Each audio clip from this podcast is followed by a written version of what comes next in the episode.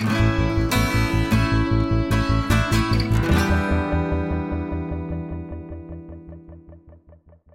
привет! Это подкаст «Давай голосом», в котором мы слушаем лучшие журналистские расследования и репортажи о России.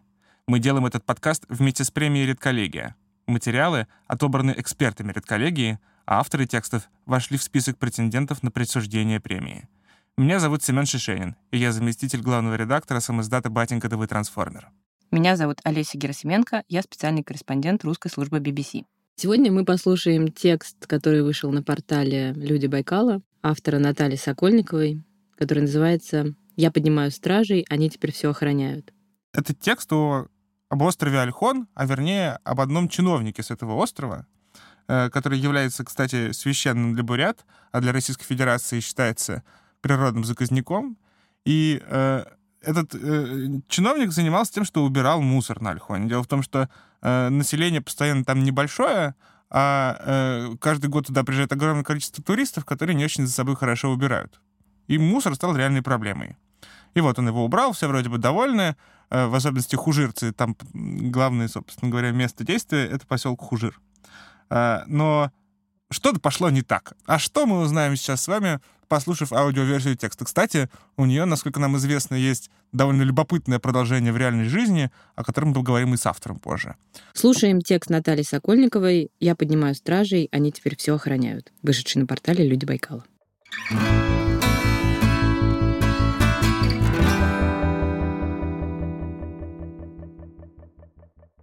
Григорий Агдонов, бывший глава Хужирского муниципального образования, два месяца провел в СИЗО и восемь под домашним арестом. Это наказание, которое суд назначил ему за попытку присвоить бюджетные деньги. Бывший мэр оказался за решеткой после того, как ликвидировал свалку на Альхоне. На ноге у Агдонова все время домашнего ареста висел браслет с GPS-маячком. Так он отчитывался, что не выходит из ограды своего дома. Видеться ни с кем, кроме семьи, было нельзя. Продукты приносили жена и дети. Иногда односельчане, желающие поддержать Агдонова, пытались пробраться в дом. Жена Нина останавливала их на входе и объясняла, что так они только навредят ее мужу. Агдоновы сделали исключение, когда к ним пришел шаман. Его провели через задние ворота в баню, где они с Григорием смогли поговорить наедине. Шаман тогда бывшего мэра успокоил. «Перестань себя гнобить и ругать. Все, что произошло, будет уроком. Хочу одно тебе сказать. Убрав самый большой нарыв на святом месте, ты на девять поколений вперед всем своим потомкам открыл дорогу. Агдонов родился и вырос на Альхоне. В его семье было семеро детей, а в семье отца — тринадцать. Кто-то из родственников уехал, но большинство живут здесь. С будущей женой Агдонов познакомился в школе. Она училась в четвертом классе, а он в шестом. До того, как стал мэром, Агдонов работал тренером в детско-юношеской спортивной школе. Вел хоккей и футбол, проводил соревнования. Добился, чтобы на острове построили хоккейный корт. После этого пошел работать в администрацию младшим специалистом. В 2007 году на Альхон приехал немецкий ученый, профессор Ян Хербель из университета Дуйсбурга. Профессор изучал стихийные свалки на острове, разрабатывал концепцию обращения с отходами. Вместе со специалистами из ИРНИТУ и администрации Альхонского района исследовал морфологию мусора. Профессор анализировал, из чего состоит мусор на Альхоне. Брал отходы со свалки и сначала делил их на разные кучки, а потом по материалам — пластик, алюминий, стекло, макулатура, органика и прочий мусор. Исследователь выяснил, что больше всего мусора на острове оставляют туристы, причем основная часть вторсырья на Альхоне — это стекло, Вывозить его на материк дорого. Агдонов, принявший участие в исследовании, впервые задумался о возможностях, которые открывает для острова раздельный сбор мусора. А после того, как проект завершился, стал изучать опыт других государств, преуспевших в обращении с ТБО. Читал, как это делают в Японии и Сингапуре. В 2011 году Агдонов стал главой Хужирского муниципального образования. К этому времени площадь свалки неподалеку от поселка, копившейся на острове с 1960-х годов, достигла 12 гектаров. Тогда Агдонов предложил сортировать мусор и вывозить с острова спрессованным, так он занимает меньше места. Исследования немецкого ученого подтвердились. Прессовать и вывозить пластик и металл получалось выгодно. Их можно сдать на материке и компенсировать перевозку. Со стеклом выходило иначе. Битое в пунктах приема ничего не стоит, а целые бутылки тяжелые и занимают много места. К тому же стекло надо делить по цветам, а это дополнительная работа. Агдонов договорился с компанией «Сервико», которая завозит на остров четыре фуры продуктов каждый месяц. Предприниматели согласились на обратном пути брать мешки с бутылками, но потом их оштрафовала ГАИ. Нельзя возить мусор и продукты в одной и той же машине. Тогда Агдонов решил разобрать свалку за счет федерального бюджета. Согласовал смету и объявил аукцион для подрядчиков на 17 миллионов рублей. Компании-победителю торгов поручили убрать свалку. Параллельно Агдонов участвовал в экологических проектах коммерческих организаций. Компания Coca-Cola подарила администрации Хужира пресс-машину, а Хайникен — мусоровоз и контейнерные площадки. В итоге полный бортовой уазик пластиковых бутылок сжимался до брикета 70 на 50, а разбирали свалку сами хужирцы.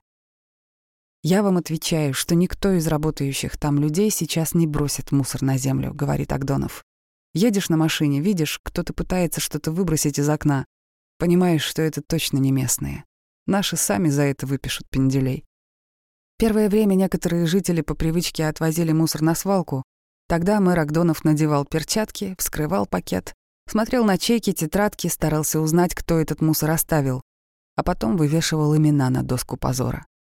Некоторые просили, я один мешочек выкинул, потом вывез оттуда еще четыре. Не надо меня на доску позора. Хужирцы и сами были довольны, что свалка исчезла. Ирина Попова, жительница поселка, рассказывает. Мы участвовали в разборе свалки. Это был просто ужас, все завалено. Но нельзя винить местных жителей. У нас не было возможности куда-то вывозить мусор или хранить его где-то. Так все и захламилось за много лет. То, что удалось сделать, — это огромная работа. А то, что произошло потом, привело в шок всех. А произошло вот что. Правоохранители завели на Агдонова дело. Мэра вместе с подрядчиками, принимавшими участие в ликвидации свалки, обвинили в покушении на мошенничество и подделку документов. Из обвинительного заключения следует, что Агдонов преувеличил объем свалки с 7 тысяч кубов до 60 тысяч. Из-за этого были увеличены и суммы затрат на ликвидацию свалки. Суммы были вписаны в документы, подтверждающие выполнение работ, а часть мусора в соответствии с обвинением Агдонов и вовсе сжег и закопал на острове, желая обогатиться за счет сэкономленных на его перевозке государственных средств. Следователь по делу Агдонова Александра Якимова утверждает, что Агдонов не первый год зарабатывал на сортировке мусора на фракции и в случае со свалкой на Альхоне собирался действовать по той же схеме — сдавать вторсырье на переработку. Но контрактом такой подход с получением прибыли не был предусмотрен. К тому же он сильно преувеличивал время реализации госконтракта. Когда стало понятно, что дело не укладывается в установленные сроки, ему пришлось использовать два варианта — сжигать мусор или закапывать его в неровных поверхностях котлованов и рвов. По словам Якимовой, документы подрядчикам мэра пришлось фальсифицировать, а мусор вывозили не на иркутскую свалку, а на несанкционированный на тот момент полигон на территории Ольхонского района. О такой экономии мэру следовало доложить, тогда сумма контракта была бы пересчитана, и преступление бы не произошло. По подсчетам Следственного комитета, Агдонов очистил территорию за 900 тысяч рублей, в итоге его обвинили в попытке незаконно получить из федерального бюджета 16 миллионов рублей. Агдонов свою вину не признал.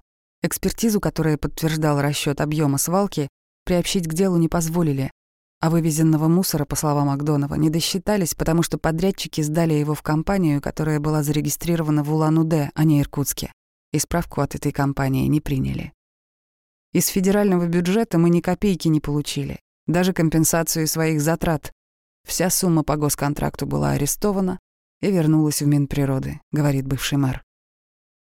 Позже, в мае 2015-го, Агдонова пригласили на конференцию, где ежегодно встречаются представители турбизнеса, налоговой, прокуратуры и Роспотребнадзора и обсуждают прогнозы туристического рынка. Агдонова попросили выступить с докладом о передовом опыте обращения с отходами. Перед ним с докладом выступал директор полигона на материке. Он сообщил, что из Альхонского района за год было принято 7 тысяч кубов мусора. Мне дают слово после него, Я говорю, передо мной выступал директор полигона, он озвучил цифру в 7 тысяч кубов. Вы же эту цифру слышали? Она не придумана. Пять тысяч из них вывезены с острова Альхон, а мы второй населенный пункт. У нас живут 1800 человек, а в Еланцах 5000. И от 1800 человек 5000 кубов вывезли, а со всего Альхонского района 2000. Сидят, молчат, головы наклонили.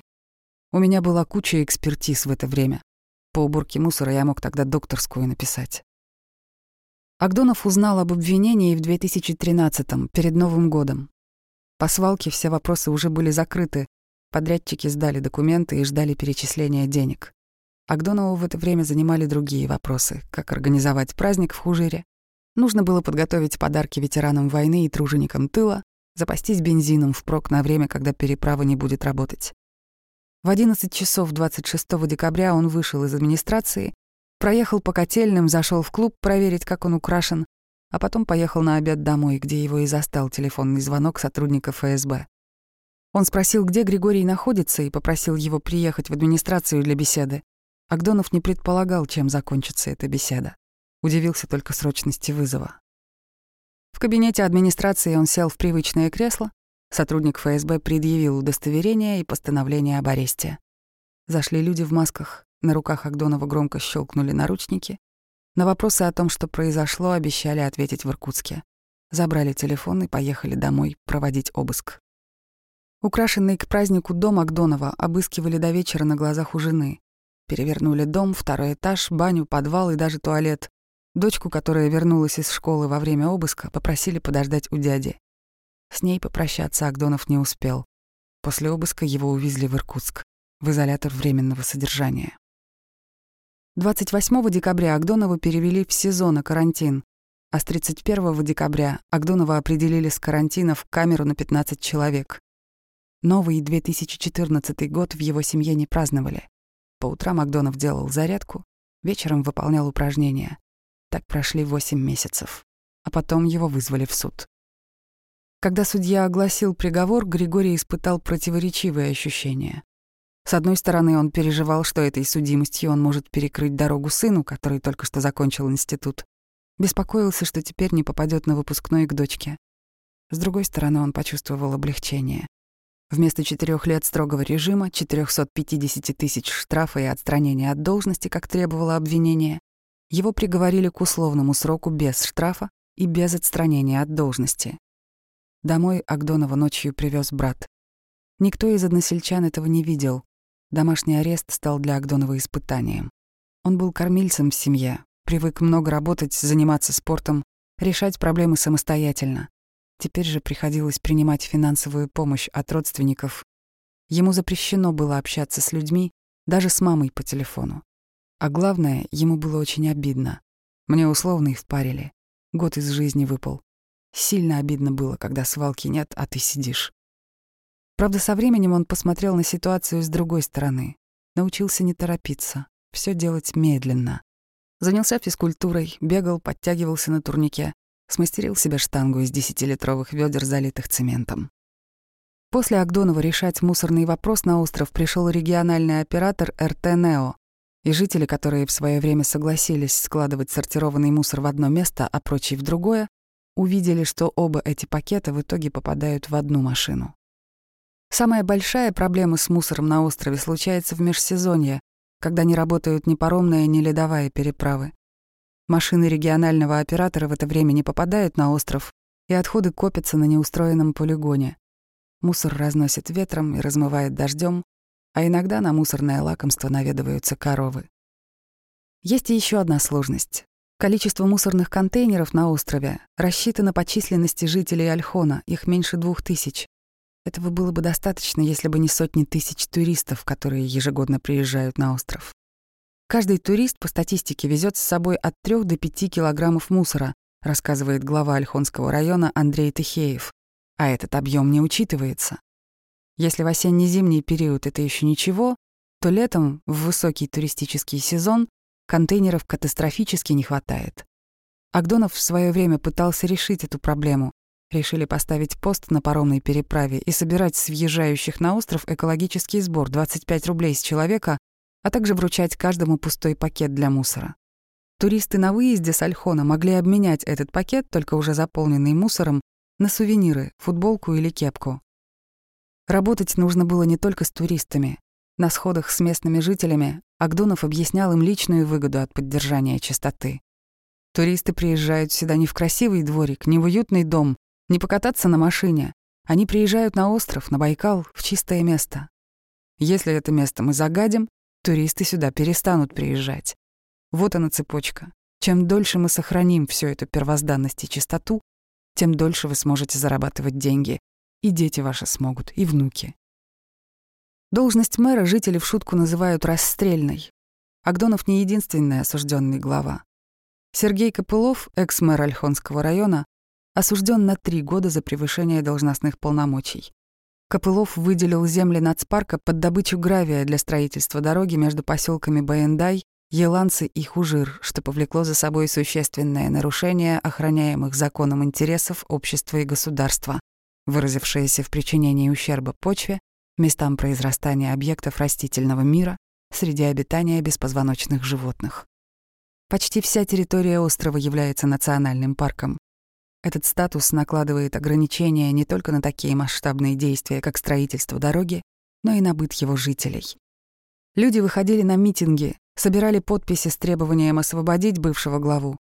До сих пор на заборах Хужира можно встретить надписи «Свободу Копылову». Экскурсовод Михаил, житель Хужира, говорит, что местные не согласны с решением суда и благодарны мэру, потому что теперь от парома можно доехать по хорошей дороге. Агдонова не отстранили от должности, и после выхода из-под домашнего ареста он вернулся к исполнению обязанностей главы муниципального образования. Только времени на экологические проекты стало меньше. Приходилось уделять много сил судам и экспертизам. Да и энтузиазм после истории со свалкой несколько угас. О будущем Макдонов говорит как бы шутя, Судимость уже погашена, и, в принципе, на следующих выборах я могу снова претендовать на мэра. Мне жена говорит, ты в любом случае занимаешься всем этим как общественник, а раньше за это хотя бы зарплату получал. А я вспоминаю зарплаты в то время. Директор школы получал 60 тысяч, участковый тоже 60, а я — глава, 38. Сейчас Агдонов работает гидом, возит по острову туристов, рассказывает им истории про остров. В салоне его минивэна чисто, Рядом с водительским сиденьем стоит термокружка с остывшим кофе. На зеркале висят солнечные очки. Стенка от задней двери оторвана со стороны салона. В свой 47-й день рождения Агдонов загружает в свою машину стенд с правилами поведения на территории мыса Бурхан и несколько саженцев лиственниц, выкопанных около лэп. На нем бейсболка, шорты, клетчатая рубашка и резиновые сланцы. Лиственницы он с волонтерами фонда «Подари планете жизнь» планирует высадить на мысе Бурхан, в тех местах, где после прошлой посадки деревья не прижились. Агдонов с удовольствием рассказывает о том, как был когда-то мэром. В его копилке много историй. Как тушили пожары на острове, как строили ограждения на Сарайском пляже, вопреки мнению местных жителей, как помогали Первому каналу снимать фильм про Байкал. Но одну историю из тех времен он особенно любит. Когда решили загородить мыс Бурхан от въезда автомобилей на сакральное место, Агдонов собрал совет, пригласил обсудить этот вопрос шаманов и старейшин. Они посмотрели на проект, одобрили, решили соорудить 11 СРГ, столбов для коновизи, которые в шаманизме символизируют объединение трех миров — небожителей, обычных людей и представителей подземного мира.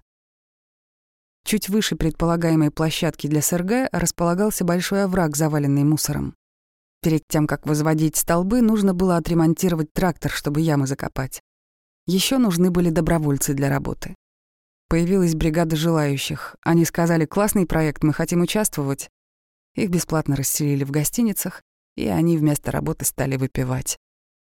Агдонов рассказывает, бригада забухала, трактор не отремонтирован, денег ни на что не хватает. У меня тогда в голове сидело «ты загораживаешь Бога».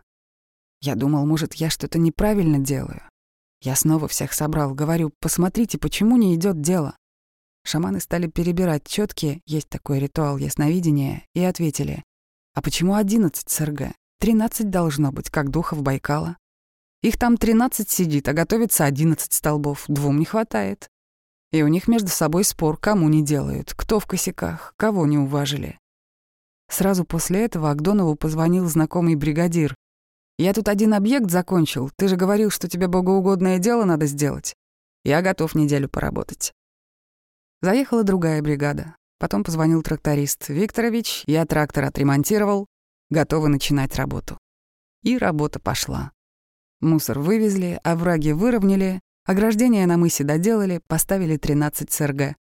На торжественном открытии снова собрались все старейшины и шаманы. Агдонов вспоминает, когда устанавливали столбы, он ощутил большую силу. Мне казалось, что рубашка маленькой станет. Первое СРГ поднялось, второе, третье. Потом трамбуют все, а у меня стойкое ощущение, что я поднимаю стражей, воинов. Они теперь здесь все охраняют.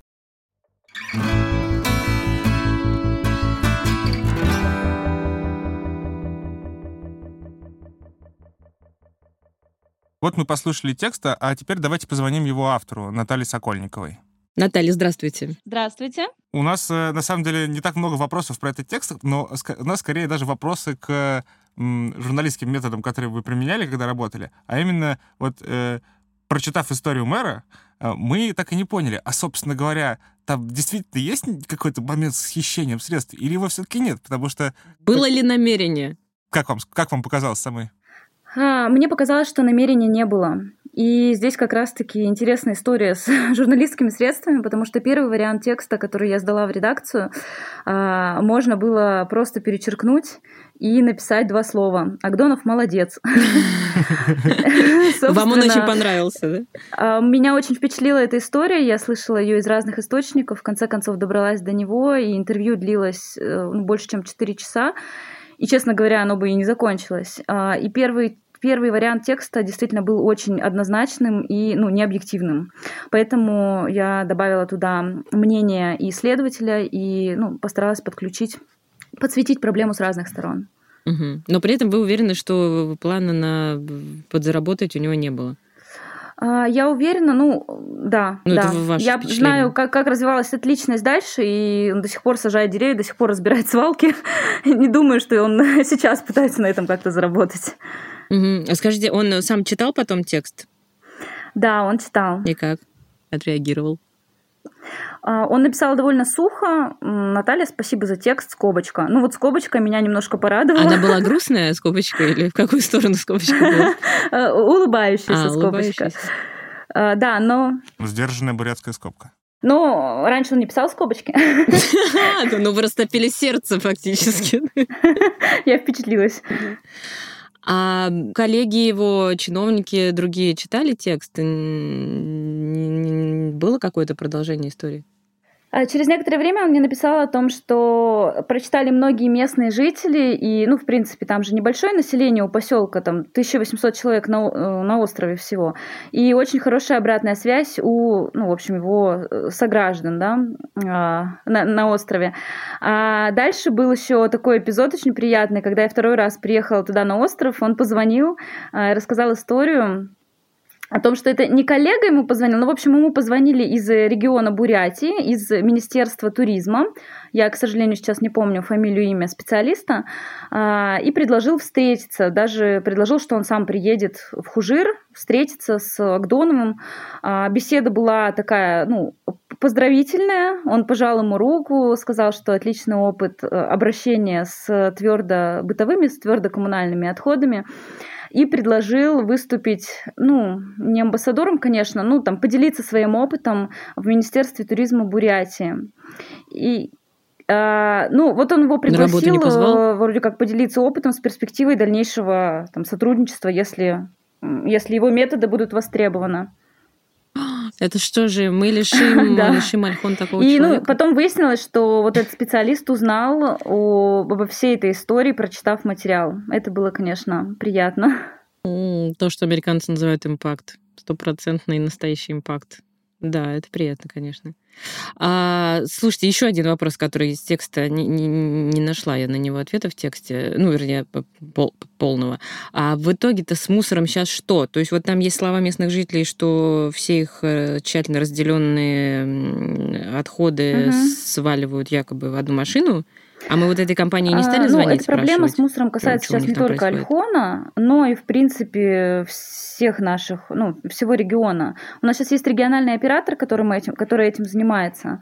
И по Альхону, да, я связывалась с ними. Там проблема в том, что они обслуживают э, сейчас ну, то, ту норму, которая положена на их население. Это, еще раз, там 1800 человек на острове. И при этом, ну, по, по подсчетам как бы, местных жителей, э, на остров прибывает полтора миллиона туристов. Соответственно, региональный оператор обслуживает ровно столько, сколько они могут обслуживать по численности, но физически получается, что, ну, к сожалению, это вот проблема мусорная так и осталась на острове. А вот вопрос, на самом деле, тоже связанный с этой историей, который мне был не вполне понятен.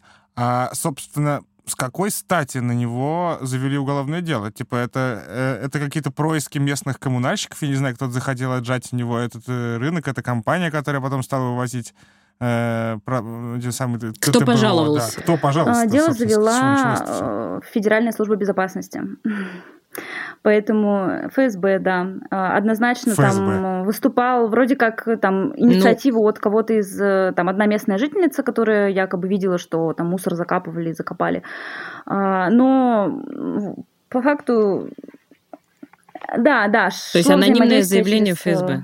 Э, да, мусор через ФСБ вывозили. Слушайте, еще такой вопрос, он э, технически, может, ага. я не поняла, вот с условным сроком и домашним арестом. Он провел 8 месяцев Он э, провел в СИЗО, 3 да? месяца в СИЗО и 8 месяцев под домашним арестом. А потом был суд, который дал год условно. Да, получилось год условно. Ну и после этого там еще же какой-то период он должен был приходить отмечаться, чтобы, ну, чтобы закрылась вообще судимость. То есть сейчас у него полностью закрытая судимость, и он уже может, ну там в конце сказано, претендовать на позицию главы муниципального округа. Ну, вообще приговор довольно мягкий, да, его не лишили даже возможности заниматься той же профессиональной деятельностью, то есть избираться и вообще быть чиновником. Э, да, очень интересно получилось, его не отстранили от должности. То есть уже э, в момент, когда проходил суд, э, он продолжал заниматься своей работой, то есть его от должности не отстранили. Но... А это мы как-то объясняем, потому что на самом деле таких приговоров на Россию, мне кажется, два лет в пять, три, в пятнадцать. Это как-то... Нет, подожди, это не оправдательный приговор. Мне кажется, это как раз вот это та, та форма, которую принимают в России оправдательные приговоры, когда вместо того, чтобы просто человека оправдать, ему дают условку, которая помещается нет, примерно в ну, там сам, содержание там, там самое главное, что нет запрета на деятельность. То есть ему фактически сказали, продолжай работать. Ну да, это означает, что просто, скорее угу. всего, я так это, может, прочитал, вы, может, сейчас нас опровергнете, но моя теория была такая, что э, судья, рассмотрев э, материалы, э, приняла правильное решение или принял правильное решение, и, э, но в связи с тем, что дело исходило из ФСБ, э, они, оправдать человека полностью они не могут, поэтому они ему дают формально обвинительный приговор, но с максимально мягкими условиями. Да, да ну так вот так это редкость это, все это, равно. Такой, э, подожди, подожди, давай, давай спросим все-таки. У вас, у вас такое же впечатление или как? Ну, да, ну здесь и у него очень интересное впечатление, потому что, ну, это вот, наверное, не один случай, когда нам, ну, там, человеку дали, он все-таки разобрал эту свалку, он все-таки там не, не воспользовался бюджетными средствами совершенно. А, он отсидел а, три месяца в СИЗО и ну, там, 8 месяцев под домашним арестом, и мы говорим о том, что как здорово, что, что его там, в общем, так мягко с ним поступили. То есть здесь с какой стороны посмотреть? А, с его стороны это по-прежнему несправедливый приговор.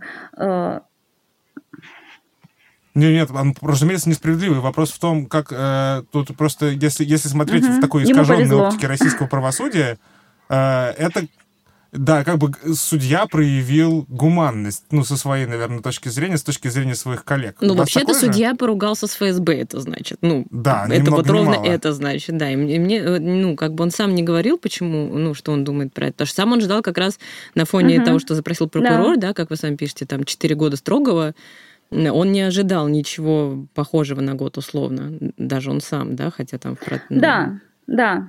А чем сейчас он занимается, известно? А, сейчас он, как и все остальные жители 100% Хужира, занимается туризмом. А, у него, ну, он гид, ну, собственно, как и в каждом, в каждом доме а, в Хужире стоит вот этот уазик. Может быть, вы видели таблетки, они у нас, или буханки называются, везде проходимые. И они возят туристов. И, собственно, Агдонов также сейчас возит туристов. А в свободное время, ну, собственно, я с ним познакомилась не во время интервью, а во время благотворительной акции, когда я с экологическим фондом, в котором я волонтерю, тоже, а, и он, собственно, там помогал нам, там развозил нас э, с посадкой деревьев, э, выкапывал вместе с нами там деревья из-под лэп, ну и, собственно, там очень-очень много помогал в этом процессе. И тогда я спросила, кто это. И, в общем, так и я и выяснила всю эту историю. Хотела спросить вас, вы же новый автор для людей Байкала, да? Да. А расскажите, как вы вообще пришли в это издание, почему решили с ним работать? И, я так понимаю, вы такие восходящие звезды в регионе. Очень приятно это слышать. На самом деле я не только новый автор для людей Байкала, я даже для себя новый автор пока что, потому что я закончила в 2015 году журфак и, ну, не считая там практики и каких-то небольших публикаций, в основном новостных, а, не, ну, не занималась журналистикой как таковой. Я не уходила далеко. Это первый большой текст? Нет, это не, это вот, э, наверное, третий-пятый большой текст. То есть... Ну, классно. Один из немногих, да. Я разными вещами занималась, жила в разных, там, в Питере, в Грузии, сейчас вернулась домой, а, просмотрела СМИ, в которых... Поняла, что я все таки хочу заниматься журналистикой, а, просмотрела наши СМИ региональные, которые мне интересны. Конечно, первое место в топ попал э, журнал «Люди Байкала», и я ну, как имела наглость написать им письмо с честным признанием о том, что в журналистике я пока что совсем-совсем э, ребенок, но очень-очень хочу попробовать. И вот э, Лена и Ольга дали мне такую возможность, и за что я им очень, конечно, благодарна. Обязательно пробуйте дальше, у вас хорошо получается. Прекрасно, спасибо большое. Да, Наташа, спасибо огромное вам за то, что рассказали. Спасибо вам, было очень приятно. До свидания. До свидания. До свидания.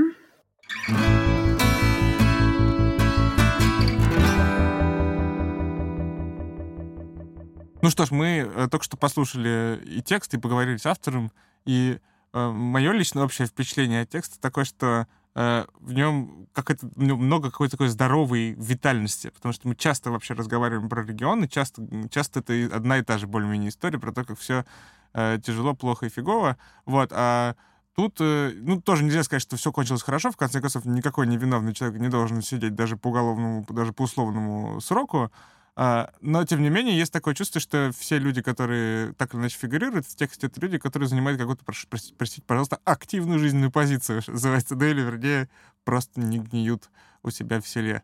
А мне понравилось чистосердечное признание автора о том, что она изначально э, очень очаровалась своим героем, да, и в первом варианте прислала панигирик в редакцию. Mm-hmm. Вот, и мне понравилось, что как бы она без сожаления говорит о том, что пришлось переписать, даже спросить другую сторону. Вот у начинающих авторов это всегда вызывает какую-то боль обычно. Вот, а здесь Наташа как-то э, мне нравится, как она к этому подошла. Ну и наверняка текст, конечно, от этого только выиграл. То есть я не, я не видела первый вариант, но думаю, да, она много на нем подработала. Да, ну и тем более, что, мне кажется, в, когда ты собираешь такой материал на Альхоне, это может быть э, посложнее с точки зрения инфраструктурной, я не знаю, для того, чтобы найти всех этих людей. Так что, в общем, работа сделана, мне кажется, вообще-то довольно здорово. Да, для начинающего автора вообще отлично. Это был подкаст «Давай голосом» вместе с Редколлегией. Слушайте нас на всех площадках. Всем пока. До новых встреч.